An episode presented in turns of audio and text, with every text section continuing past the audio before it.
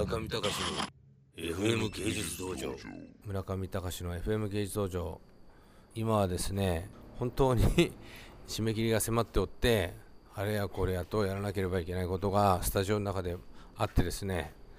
約今働いてるのは30人ぐらいの学生、えーもしくは社員の人が集まれてますけれども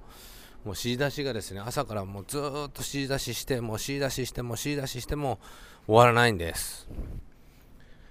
あのーついこの間までつってももう1ヶ月も経っちゃいましたけど映画の撮影をやってました。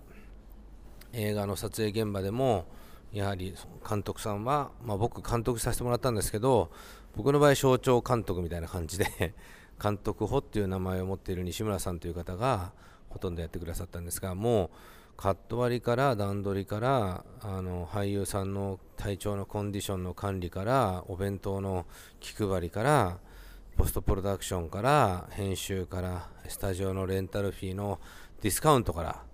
まあそれ監督の仕事じゃないかもしれないんですけれども西村さんは全部を気配りしてやってました、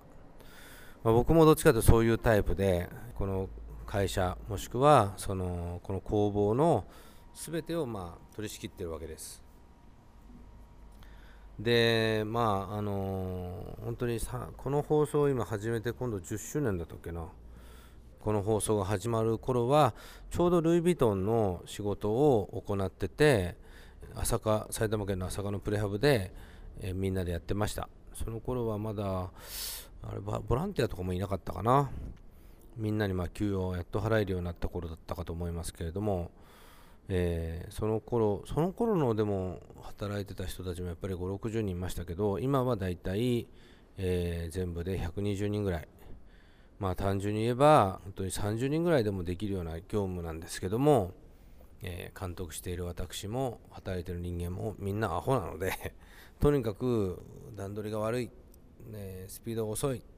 頭が悪いそういうことで、えー、タラタラタラタラやってるわけです、FM 芸術道場も10周年になりました。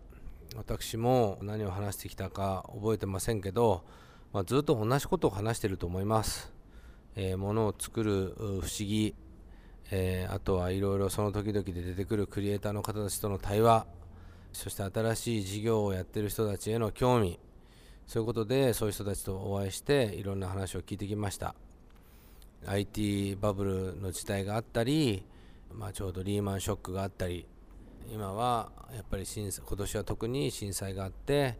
今も福島の原発がぼっ壊れて放射能がじゃんじゃん出ている状況だったりします。未来は、えー今よりももっと良くなるはずだと思っていた時代はもう終わってしまいました。未来は今よりもっと悪くなるかもしれない。で